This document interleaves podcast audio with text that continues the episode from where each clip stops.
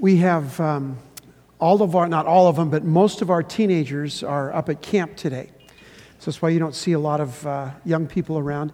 I just wanted to uh, invite you to pray for them. They'll be finishing up uh, in the next hour or so and then heading back home. So pray that God will meet them in a very powerful way at their closing service today, and then also uh, that you would uh, pray that they would have a safe journey home uh, this afternoon. Um, we had the privilege last week of being in Chicago. Uh, I say that as a privilege because we were indoors most of the time. Um, what, we, what this is, the Midwinter Conference, is the annual gathering of covenant pastors from all over the country. And there was a thousand of us there, men and women who serve Christ in many churches around the country and some around the world. And it was a great opportunity to be there. And uh, we had uh, worship every evening great, a great worship band and great speakers. We had seminars throughout the day, uh, a Bible study in the morning. It was just a wonder. It's kind of like Pastor Corey said, it was camp for pastors. And we had a great time. But what I wanted to do on behalf of our staff, because everyone was able to be there except for Pastor Barb, uh, she, as you know, is still struggling with uh, valley fever. But um, all the rest of the staff were able to be there and enjoy that midwinter conference. So, on their behalf, I'd like to thank all of you for sending us, allowing us to go, and uh, giving us that great, great week. So thank you very, very much. So um, this morning we're going to close our series of messages on uh, the Ebenezer. Now, I think you all remember uh, what the Ebenezer is. Um, the Ebenezer was a pile of stones that Samuel put together between two cities to represent two different things. One was to say, um, God has blessed us and helped us in the past. And the other thing that these Ebenezer stones were to do is to say, God promises to help you in the future. He has been with you, He is with you, and He'll be with you tomorrow. And so, these weeks, as we've been looking at uh, my Ebenezer, we've been looking at the different stones of remembrance that we have as a congregation. And the first one was uh, the Bible is the Word of God. It is uh, the one thing that we have as Christ followers that is our guide, our map, our menu. It's the way that we are to walk as Christ followers, as those who call themselves disciples of Jesus Christ. Um, these, the stone, the Word of God, says this is the way to walk. This is the path. This is the way that you walk towards Jesus. This is the way that you walk a faithful life, a walk this way. And so we talked about the Word of God. And then we talked about the next three weeks about the importance of connecting, growing, and serving. Remember to connect. We need to connect to each other. We can't do this alone. The theme of our denomination this year is We're in it together. And that describes exactly who we are as the Church of Jesus Christ. One expression of God's great kingdom family, Hope Covenant Church. We're in this together. We need each other. We need each other to walk with each other, to work with each other, to hold each other accountable. We need each other. We need the paraclete. The Holy Spirit's got our back, but we need to have each other's backs as well. We need each other. We're in it together. That's the second Ebenezer. The third Ebenezer was growing. We need to grow in our faith. We need to daily take steps towards Jesus, studying His Word, praying, meditating, serving, all of the things we do to build up the strength in our lives to grow in our faith. So remember to grow. And last week we talked about the, uh, the, the fourth Ebenezer remember to serve. What is it to serve like Jesus served us? When Jesus washed the feet of the disciples, how are we to metaphorically and sometimes directly wash the feet of each other? How are we to serve each other? One of the things I love about Hope Covenant Church is your great heart for serving. Uh, every one of you are amazing uh, as I watch you serve, now we do twice a year, we do Be the Church. We go out and serve the community. This coming Saturday, we're doing Serve the Church. We're inviting you to come and serve your own body and to serve each other by fixing up our grounds and our inside repairs, paint, those kinds of things. So we are doing that together. We're serving together. But I am so proud to be a pastor of a church that loves to serve the Lord. Not only serve each other, but to serve those who are in our community to serve the lost, to serve the disenfranchised, to serve those who are less than, to serve them with the love of Jesus Christ. So that was our third thing to remember to serve. Today, we're closing this series, uh, our vision series, and it's around this subject, and I think it's the most exciting subject of all, and it's this Remember who you are. Remember who you are. If you have said yes to God, if you have invited Jesus Christ into your heart to be your Lord and Savior, to give him the keys to your car, give them over to him. If you have said, Lord, I want to give you my life, you have to remember who you are. The captain of the ship looked into the dark night and saw faint lights in the distance. Immediately, he told the signalman to send a message alter your course 10 degrees south. Promptly, a return message was received alter your course 10 degrees north. The captain was angered, of course. His command had been ignored, and captains don't like that, right? So he sent a second message, and it read, Alter your course 10 degrees south. I am the captain. Soon another message was received. Alter your course 10 degrees north. I am Seaman Third Class Jones. Immediately, the captain sent a third message, knowing that his next command would instill fear in the obstinate insubordinate, you know, Seaman Third Class Jones. This is what the message said Alter your course 10 degrees south. I am a battleship. Then the reply came Alter your course 10 degrees north. I am a lighthouse. you better know who you are. You better know who you are. Well, that's the question we want to look at today. Who are you? Just inside of your own head and your own heart, let that question roll around. Who are you? Who are you in Christ Jesus? God has answered that question explicitly, directly, and I believe profoundly. In many places, in the New Testament especially, but in one specific place I want to read for you this morning. Uh, John not only wrote the gospel, he wrote three letters, three epistles. The first epistle that John wrote, I want to read to you from chapter 3, the first three verses. Now, if you have your Bibles, turn with me there, 1 John 3, 1 to 3. iPads, iPhones, the sermon notes have the text, and we'll put it up on the screen as well. And we want to remind you constantly what? Read your Bible, right? Say it with me. Read your Bible. You can't go wrong. You can't do it enough. You'll never be off track if you read your Bible. So, the text that we're looking at today is 1 John chapter 3, verses 1 to 3. And in this text, uh, John, through the inspiration of the Holy Spirit, describes who you are. Okay? This is the Word of God for the people of God. 1 John 3 1 to 3. See how very much our Father loves us. For he calls us his children. And that is what we are. But the people who belong to this world don't recognize that we are God's children because they don't know him. Dear friends, we are already God's children. But He has not yet shown us what we will be like when Christ appears. It's the second coming, right? But we do know that we will be like Him, for we will see Him as He really is. And all who have this eager expectation will keep themselves pure just as He is pure. Isn't that beautiful?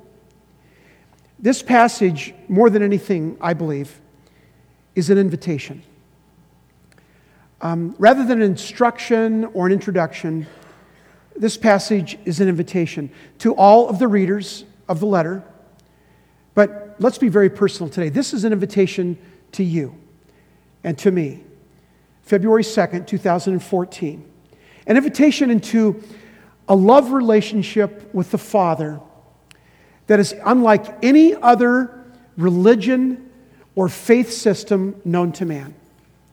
You're being invited into a relationship that is so personal and so intimate that it almost makes you blush. In other words, John is saying, I want you to live as, to remember, and to embrace this is who you are. And he declares it boldly. You are God's children. And even more specifically, you are Abba's children. Did you know that you are Abba's child? Now, the name Abba is used a few times in the New Testament. And one of those times is in Galatians chapter 4. And this is where it's kind of defined what it means. Paul writes, And because we are his children, God has sent the Spirit of his Son into our hearts. Isn't that a beautiful phrase, by the way? God has sent the Spirit of his Son into our hearts, prompting us to call out, Abba, Father. Now, there are many names of God in the Bible. And some of us respond to God and we even call God um, based on kind of our relationship with Him. Uh, some of us didn't have a very good growing up. Maybe we didn't have a father that loved us. I was blessed, I did. But I know many people that didn't have a father, so it's really hard for them to imagine a heavenly father uh, that has um, a real great love for them because they never experienced that as a child. So some of you may think of God as being angry or disappointed or unforgiving, all of those things. But in the Old Testament, uh, God's named about 50 different things, and all of them are around the name Jehovah. But God is known by a lot of names, and each of those names kind of indicate the kind of relationship that He wants us to have with Him. For instance, Adonai it means Lord. It means master, king, sovereign. When you say the word Adonai, you are saying, Lord, you are my master, you are my king, you are the sovereign of the universe, and you're the sovereign of my life. Adonai. Another word for God in the Old Testament is Elohim. It means God of glory. And so when you are in a time of prayer, and you're very closely connected to God, or a time of worship like we were today, uh, those are times when you recognize God of glory. He is glorious, His presence is glorious, and we thank Him for who He is. Another name for God is El Shaddai, it means God Almighty. You see the beautiful Arizona sunset, you see the birth of a baby, you see one of these amazing, glorious acts by God, and you say, El Shaddai, God Almighty. Jehovah Jireh, God our provider. Jehovah Rapha, God our healer. And each one of those names kind of recognize a relationship that we have with God, with our Heavenly Father. Names have a significance. Now, each of those names in the Old Testament have another part to them that is distant. In fact, the name Jehovah was not even spoken out loud by faithful Jewish believers. Uh, Jews felt that you could not say the name of God because it was too holy, it was too distant, it was too far away. In fact, they wouldn't even say the name Jehovah, they would cut it down, shorten it, and take all of the consonants out of it, so it would just be Yahweh. Because there was somehow, it was not holy enough to say the whole word, it was too holy to say the whole word Jehovah. So there was always this sense of, of distance, of otherness, of holiness, of a, of a God who could not be really seen or touched or known. But it certainly was the God out there, but he, should not, he could not be known uh, because he was too holy. And then we come to the New Testament. And in John 17, we hear Jesus saying this prayer to his Father. And in this prayer, he talks about Abba. Abba, my Abba, my Father. It's translated from the Hebrew, the word means daddy or papa. My grandkids called me Beepaw, so that would be a good name for Abba, Beepaw. Now, um, some of you have heard some of the kids in our church uh, call me something kind of weird. At least you'll think it's weird. It's gong gong. Okay. And what that is, is Chinese for grandpa. Now, there's a little bit of a backstory to that. Sherry, years ago, I don't know, Maya's what, seven now? So when Maya was just a baby, Maya Cisneros, Sherry was her nanny. And um, so Maya, and as she got a little bit older, as she started talking, she spoke English, but she also, Lily teaches her Chinese at home. So she spoke both languages, even as a toddler. And so when she saw me, she would call me Gong Gong, Chinese for grandpa. Philip picked up on that. Sherry also nannied for the Pollards, for uh, Brian and Michelle. Drew picked up on that. Other kids call me Gong Gong. Now, so a couple weeks ago, Sherry was driving in the car and she had Philip in the back seat in the car seat. And um, she was talking about something to him, and she mentioned something about Pastor Dwayne. And Philip said, Who's Pastor Dwayne? You know, like, you know. And Sherry said, Oh, that, that's Gong Gong. Oh, he said, Oh, okay. Now, now, now I get it. Now, now I know who you're talking about. You know what? That's pretty special. Uh, someone, certainly I love it when the kids call me Pastor Dwayne. I love that. It's a, it's a term of respect and endearment. But, but there's something about being someone's gong gong. Daddy. Papa. That's so much more intimate, so much more um, endearing, so much richer, so much closer. 2,000 years ago, Jesus, speaking to his father, cried that word for the first time. Abba. It was picked up by the Apostle Paul, used several times in the epistles, but had never been uttered in the Old Testament because God was what? Too distant. He was too far away. But in Christ Jesus, the Bible says we can come near. In Christ Jesus, we can draw near. In Christ Jesus, we don't just have this otherworldly, heavenly Father that's somewhere out there, but we have a God, we have a Papa a daddy who draws near. Abba.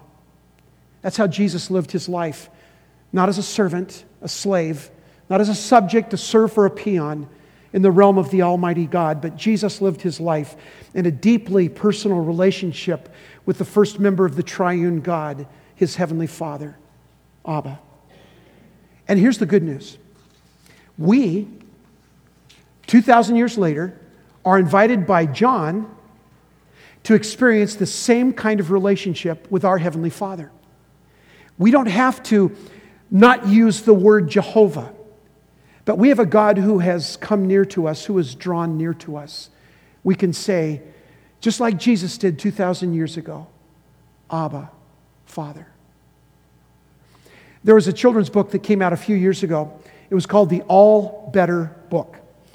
And the book was um, one that posed it was kind of a book that talked about questions that really puzzled and vexed adults. And maybe because we can't figure out the answers to these questions, maybe we should ask children. So that's kind of the premise of the book. And one of the questions that was asked of children was this What do you do when you're lonely? Now, again, for, you know, millennia, that's been a question that adults have not been able to really accomplish very easily or understand very easily. What do you do when you're lonely? They pose that question of children. Uh, and we know that we stand, uh, there's 7 billion people on this planet. We stand shoulder to shoulder with many of them. But how many people among those 7 billion are still very, very lonely? So they ask the kids question How do you take care or how do you fix this thing that we call loneliness? One little boy said this People should go find another lonely person and ask their name and address and then put them together. Okay?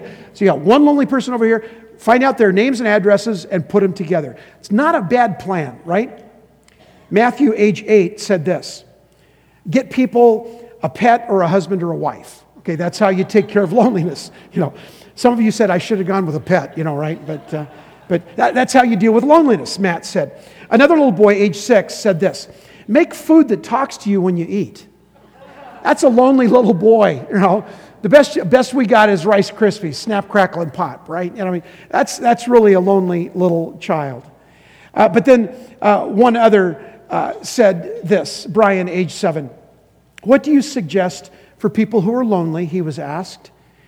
He said, I think people could sing a song, stomp their feet, or read a book. Sometimes when I feel no one loves me, I do one of those things. It's pretty good. Brian, age seven. So, how would you answer that question? What does a human heart do when it doesn't feel loved? Sing a song, stomp your feet, read a book, get lost at work, have another drink, get real religious, buy lots of stuff, maybe secretly go from one lover to another, searching for someone who will cherish you. Maybe loneliness will stop through the accumulation of things or accolades or accomplishments. If somehow, some way we can find a way that will keep us from being lonely, that must be the answer to life. John says, Let me give you another idea. When you understand and when you embrace and you respond to God the Father as if He were your Abba, you will never be lonely again. So, how do we live as Abba's child? There's three things that the text really directs us to very simply and very easily. And those three things are this. When we recognize God our Father as our Abba, that means that we're embracing a new identity. It means that we understanding that we have a guaranteed destiny, and it means that we are entering, in, entering into a highly motivated, thoroughly joyful kind of purity. That'll take some explanation, but we'll get there in a moment. Three key words identity, destiny, and purity. Abba's child. The first is this embracing a new identity, you are his child. Now, in the first service, almost always we have babies. Now, we have a great nursery and we have an amazing, but sometimes it's really full. And sometimes people in first service bring their babies into worship, right? And that's fine. We love that. And even if they're squawking, we still love it because that, that says life. But um, there was nobody in first service that had their, all the babies are in the nursery. So I guess they were tired. But so I I said, I'm not going to take a chance, second service. I'm going to make sure a baby's in this service. So we've got Caitlin Baker over here. Can I borrow Caitlin for Hi, honey. Look at you. And she's chewing on her toy. Now, she was dedicated about what? A couple months ago? November 17th. November 17th. And what do I do every time we have, uh, I'm holding her like a loaf of bread, every time we have a baby baptized or dedicated? What do we do at the end of that, right?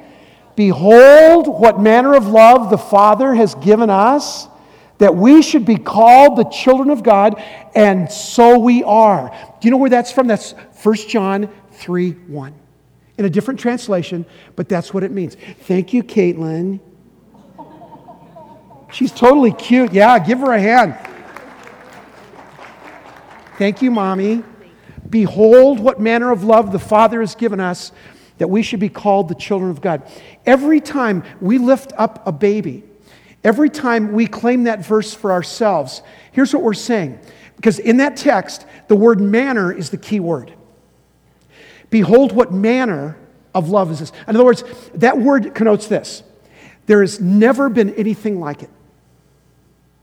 When we hold up a baby, an infant, we are saying, what this baby is going to receive from her Abba is nothing that's been seen by anybody ever before. It is uniquely designed for Caitlin. It is uniquely created for Caitlin. This otherworldly, never heard of it before, can't possibly imagine kind of love is a love that is bestowed on that child. And listen to this it's that love that's bestowed on you, every single one of you. Behold, what manner, what amazing, I can't comprehend, otherworldly kind of love is this that the Father has given us, that we should be called the children of God. Abba. Father. Now, this kind of love is, is something that we've never experienced before. In the Old Testament, God was a great God because He saved us and we were redeemed, and that's awesome. But this kind of love draws near. This kind of love comes in our face. This kind of love is around us. Now, I love the fact that as a redeemed person, as one who said yes to Jesus when I was 16 years old, I love the fact that my sins are forgiven. And I'll bet every one of you would say, Praise God, I'm, that's, that's, I'm, I'm with you, Dwayne.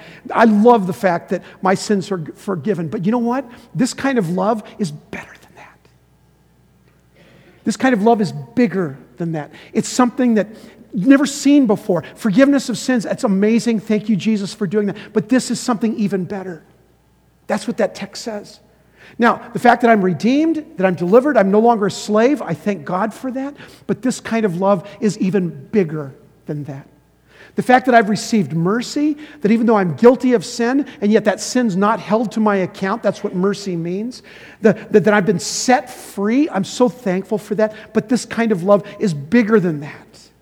What kind of manner, what manner of love, what kind of Again, otherworldly, ET, outer space, uh, somewhere in the country, other person or situation. What kind of love is this that God has lavished this love on me? I'll tell you what kind of love it is. You are Abba's child. Now, when we realize we are Abba's child, and, and I'm not talking about just coming into his presence as a guest or as a foreigner.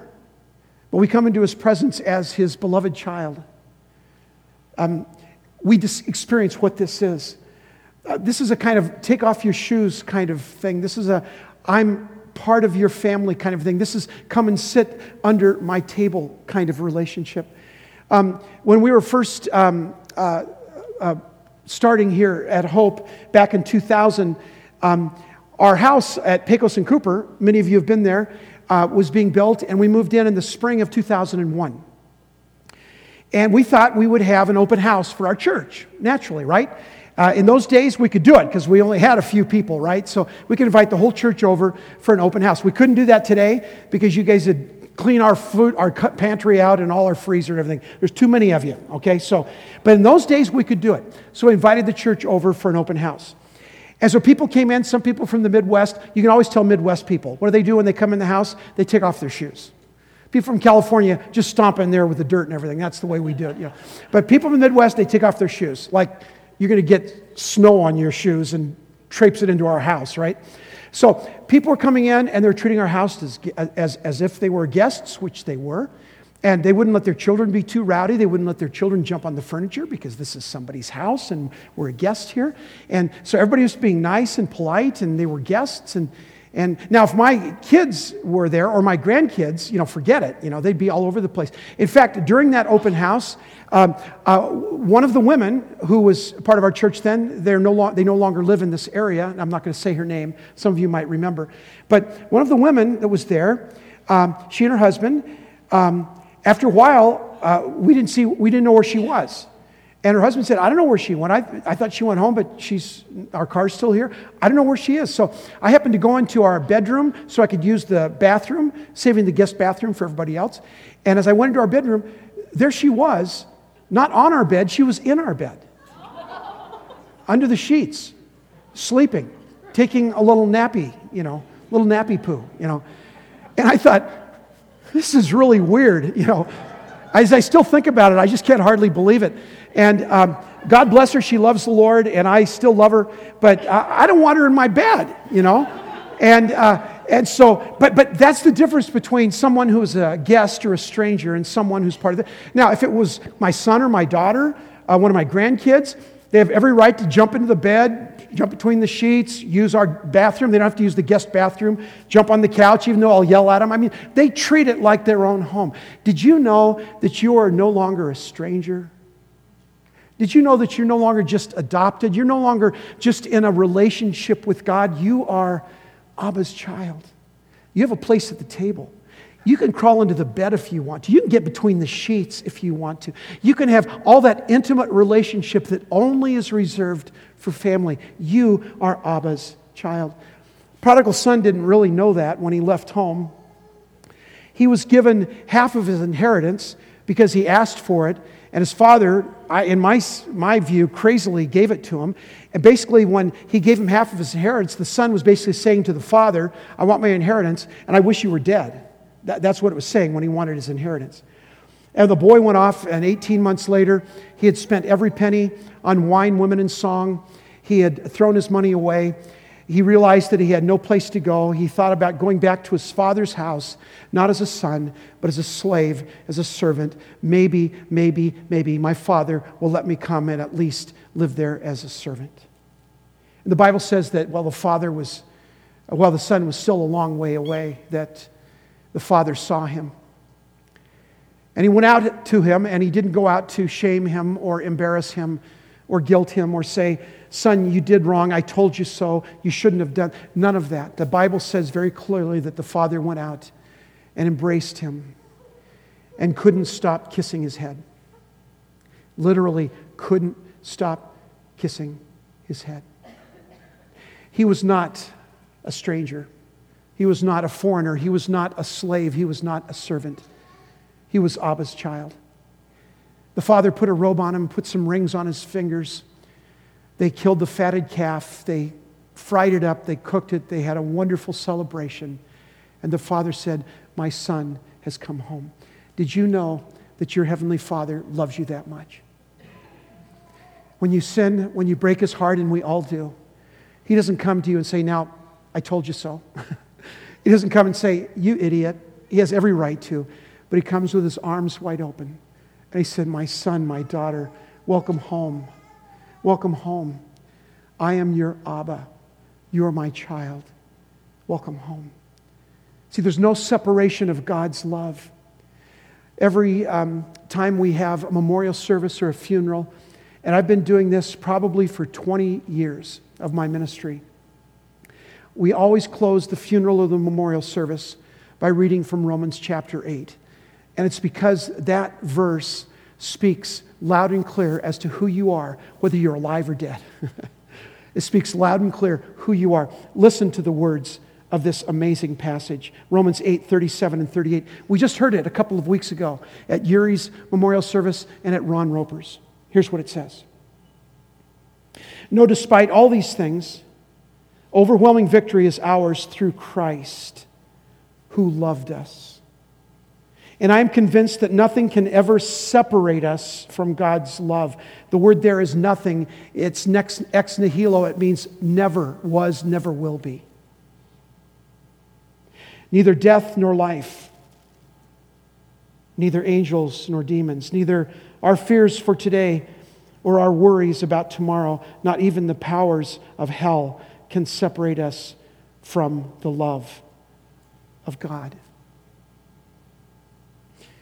What kind of love is this? What manner of love is this? What kind of outrageous, otherworldly love is this? When we hold up a baby before you, uh, when we have a baptism out front, when we have communion, every time we do that, we're, we're saying the same thing. And I want you to hear this loud and clear, and it's this You are marked for Jesus. Your life is marked. Last Sunday, after second service, one of our teenagers was having a real struggle, she and her mother. And uh, we wanted to pray for them and anoint them, and we did that. And as we anointed this teenage girl and we prayed over her, when I hugged her afterwards, I whispered in her ear these exact words. I said, You are marked for Jesus. Start living like it. You have a mark on your soul. Your baptism the time that you said yes to God, every time you take communion, when you were dedicated as a baby, you are marked for Jesus. You belong to Him. Every time we hold that baby up like this, like, you know, like uh, Lion King, you know, every time we do that, we are saying, we're saying to the Lord, this child is yours. And Abba says, that child is mine. That child is marked for me. You belong to me. A couple weeks ago, Sherry, uh, Sherry's sister Andrea was here from San Diego, uh, from Oceanside, and while she was here, she was struggling with um, the fact that her 20 something year old daughter, Krista, our, our niece, and we love her very much, is far, far away from God. Raised in a godly home, raised with godly parents, but you know how it is kids have their own way, their own plan, their own desires, and this child was far from God. In fact, let, let me ask this How many of you have had children, and those of you who are younger, you need to hear this and recognize this. How many of you that have had children that have grown up and have gone away from the Lord? How many of you had that experience? Sherry and I have had that experience. Look at all the number of those hands. Now, let me ask this How many of you have seen the glory of the Lord and seen those children come back to Jesus, right? Okay, that's amazing. And for the rest of you, listen, listen to me very careful. The rest of you, Your child's marked. Your child's marked when they were baptized, when they were dedicated, when they take communion, when they opened their hearts and said yes to Jesus. Krista, when she was eight years old, our niece, she said yes to Jesus. And we told Andrea that, that day in our living room, we said, Andrea, she's marked for Jesus. I know it's hard to watch her. I know you don't want her to do anything that will hurt her permanently, but she is marked for Jesus. She is. Joseph and Mary, what an amazing story. We always talk about it at Christmas, but this is a story for all times. Here's a part of the story you probably forget, and it's this Joseph was at sea, he had no idea what was going on. Uh, Mary was pregnant by the Holy Spirit. He, know, he knew that he'd never touched her. They were betrothed. They weren't married yet. There were rumors flying around. Everybody was angry at Mary. Everybody was angry at Joseph. It was an ugly time. And an angel came to, uh, angel of the Lord came to Joseph. And here's what the angel of the Lord said he kind of explained what was going on, but here's the neat part of that story. The angel said to Joseph, He said, I want you to name the child. His name's going to be Jesus. But, but Joseph, I want you to name the child. Isn't that beautiful? You forget that part of the story. Joseph, this child I want you to raise as your own. This is not an orphan. This is the Son of God. But I want you to raise this child so that he will have a father and he will know his name. And I want you to name this baby. Basically, the angel was saying to Joseph, Declare before all to hear, this child is mine. You're mine. You're mine. Nobody else can have you. You are mine. And when you gave your heart to Jesus, when your children gave their hearts to Jesus, when you received your confirmation and your baptism, when you were dedicated, every time you take the Lord's Supper, this is a mark on your forehead. You belong to Him. Can you receive that this morning? Can you let that into your soul? To believe that for yourself and parents? Can you believe that for your children as well? Do you know why it matters what we do over on this side of the building? Every Sunday, Pastor Barb gives these children an opportunity to say yes to Jesus. Some of them are too young to understand what's going on, but they may say yes 20 times, but praise God because one day they'll be 18 years old, right? And you'll say to them, honey, I remember when you were a child. I remember that your face, your head, your body, your soul was marked for Jesus. You are Abba's child. You belong to Him. You have a new identity. There's something else that we see in the text, and it's this. The, the next key word is destiny. You have a guaranteed destiny. Did you know that? You have a guaranteed destiny. 1 John 3 2. Dear friends, we are already God's children. Let that soak in. John was talking to the church, and he's talking to you, those of you who have said yes to God. Dear friends, we are already God's children. Okay, that's, that's, a, that's in the past. That's a done deal. Okay, you're marked. Don't forget that. But he has not yet shown us what we will be like when Christ appears. That's the second coming. But we do know that we will be like him, for we will see him as he really is. You will have life eternally in heaven with the Lord. You're not only marked, you have a new identity, you have a new destiny. And your destiny is heaven. It was not an accident. The last year, starting last February, Michelle, God bless you, last February, uh, we buried Jack Pollard and then Cindy Barton and then Trey Bell and then Mike George and then Ron Roper and Yuri Hoshiwara. And every one of them had the absolute promise of eternal life, not because they were good people. They were just like you and I. Sometimes they were good and sometimes they were bad, but because they were marked by the Holy Spirit. They were marked by him. Revelation 21 3 to 7 says it this way I heard a loud shout from the throne saying, Look, God's home is now among his people. He will live with them, and they will be his people. God himself will be with them. He will wipe away every tear from their eyes, and there will be no more death, or sorrow, or crying, or pain. All these things are gone forever. And the one sitting on the throne, Jesus said, Look, I'm making everything new. What a promise. I'm making everything new. And then he said to me, Write this down, for what I tell you is trustworthy and true. And so John wrote it down. And he also said, It is finished. I am the Alpha and the Omega, the beginning and the end. To all who are thirsty, I will give freely from the springs of the water of life. All who are victorious, verse 7, listen to this. All who are victorious will inherit these blessings, and I will be their God, and they will be my children. And we cry, Abba, Father. Behold, what manner of love the Father has given unto us, that we should be called the children of God. This is your promise to be Abba's child. He said, I promise you that you will spend eternity with me. My father um, died in August of 1983. He was 56 years old. At the time, I was 34 years old, a young father, and serving a church in San Diego where my mom and dad were also part of our church. And my, da- my dad had been diagnosed at age 53 with lung cancer. He lived for three more years, and then he finally succumbed to the disease. And I remember that he died on a Sunday, but the day before, a Saturday, is the last time I saw him. And when I saw him, we had a nice visit. You could tell he was really struggling, really suffering. And these are the last words that my dad said to me. He said, I'll see you soon, son. Last words he spoke to me. Now, I thought, okay, I'm going to see you tomorrow after church, because after church, Sherry and I would take the kids down and see Grandpa in the hospital. But I think my dad knew something else. He said, I'll see you soon, son. See, my dad knew his destiny. He knew that cancer can take his body. Sure, I mean, death, bad things can happen all the time. We see it all the time, right? I mean, bad things happen all the time on this planet, on this little kingdom. But there's the big kingdom, there's the kingdom of God. And my dad said, I'll see you soon, son. God's promise is that He will never let us go when we are held up by God, and in some ways, I wish I could take each one of you and hold you over my head, but some of you are just way too big. But I just love to hold you up and say and declare, Behold, what manner of love the Father has given unto us, that we should be called the children of God, and so we are.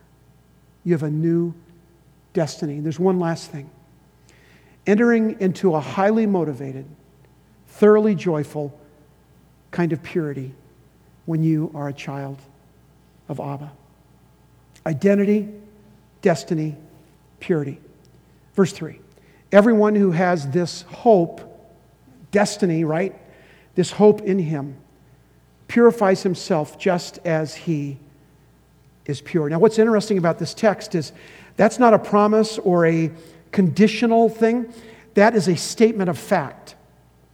Basically, it says this if you are Abba's child, if you're a child of God, you will act in pure ways. You will. It's a fact. It works like this If you have begun to accept and embrace the fact that you are Abba's child, his treasured child, and if you have begun to get a glimpse of that fact, and you're going to grow up into that truth and ultimately be with Him for all eternity, if you can get your hope fixed, you can get your hope fixed. It's like you're staring at something. You can get your hope fixed. You will begin to quite naturally and enthusiastically and energetically look for ways to be just like Him. You live a pure life. It's not something, oh, I'm, today I'm going to be pure. It's not that. It's when you recognize who you are, when you live out your faith, you will naturally look for things to love that He loves, things to hate that He hates, and to live that pure, natural, godly life every day of your life. It won't be something you try, it'll be something you'll be. When I was a kid, I always used to say that I wanted to walk in my father's footsteps. What I meant by that was, my dad was an engineer. Uh, at least he got his degree and got a good job when I was in high school. All my growing up years, he was going to night school. But uh, I wanted to be an engineer. But it wasn't that I wanted to be an engineer. I mean, I, I did and later switched to being a pastor, but it wasn't that I wanted to be an engineer. I wanted to be like my dad. He was courageous, he was powerful, he was a leader, he was godly, he was biblical, he was loving, he was tough. He was ornery at times. I mean, he was all of those things. I wanted to be like my father. But here's the good news my father's in heaven, and he's perfect now. He wasn't perfect on earth. Neither are you, neither am I. But He's perfect now. But here's the, here's the deal I want to be like my Heavenly Father. I want to love the things that He loves. I want to hate the things that He hates injustice and condemnation. And I want to live my life in a way that enthusiastically and energetically embraces purity because He is my Abba and I'm His child. Behold, what manner of love the Father has given to us, that we should be called the children of God. And so we are. Would you bow your heads with me, please? Heavenly Father, um, sometimes we forget that we have the mark of the Holy Spirit on our lives. That time when we, by faith, embraced you as our sovereign, as our Lord, as our King, as our Master. And when we started walking with you, we were walking with you. Sometimes it seemed like at a distance, not quite sure of who you were, not quite sure of your love. Was it always going to be there? What about when I mess up, when I fail? And we always had those questions as children and teenagers and young adults. But Father, you always assured us of this same thing, and it's this there is therefore now no condemnation for those who are in Christ Jesus, for those who cry out, Abba, Father. Our lives are marked by your Spirit. And this morning, Father, as a congregation, we are going to once again be marked as we come to the table of grace. When we touch this bread and this juice to our lips, it will once again be a, a symbol, but more than that, a, an act of grace, a way of Jesus saying to us once again, You belong to me, and I belong to you. You are Abba's child. So, Father, may we experience this grace this morning as we come to the table. May we come not because we deserve to, but because we basically are crawling there because we need to be reminded again, Lord Jesus, that we are marked by your Holy Spirit. We belong to you. We are your children. We are the ones who call out, Abba, Father. So thank you, Father. And may we receive this as a gift of grace this morning. We pray in Jesus' name. And all of God's children said, Amen.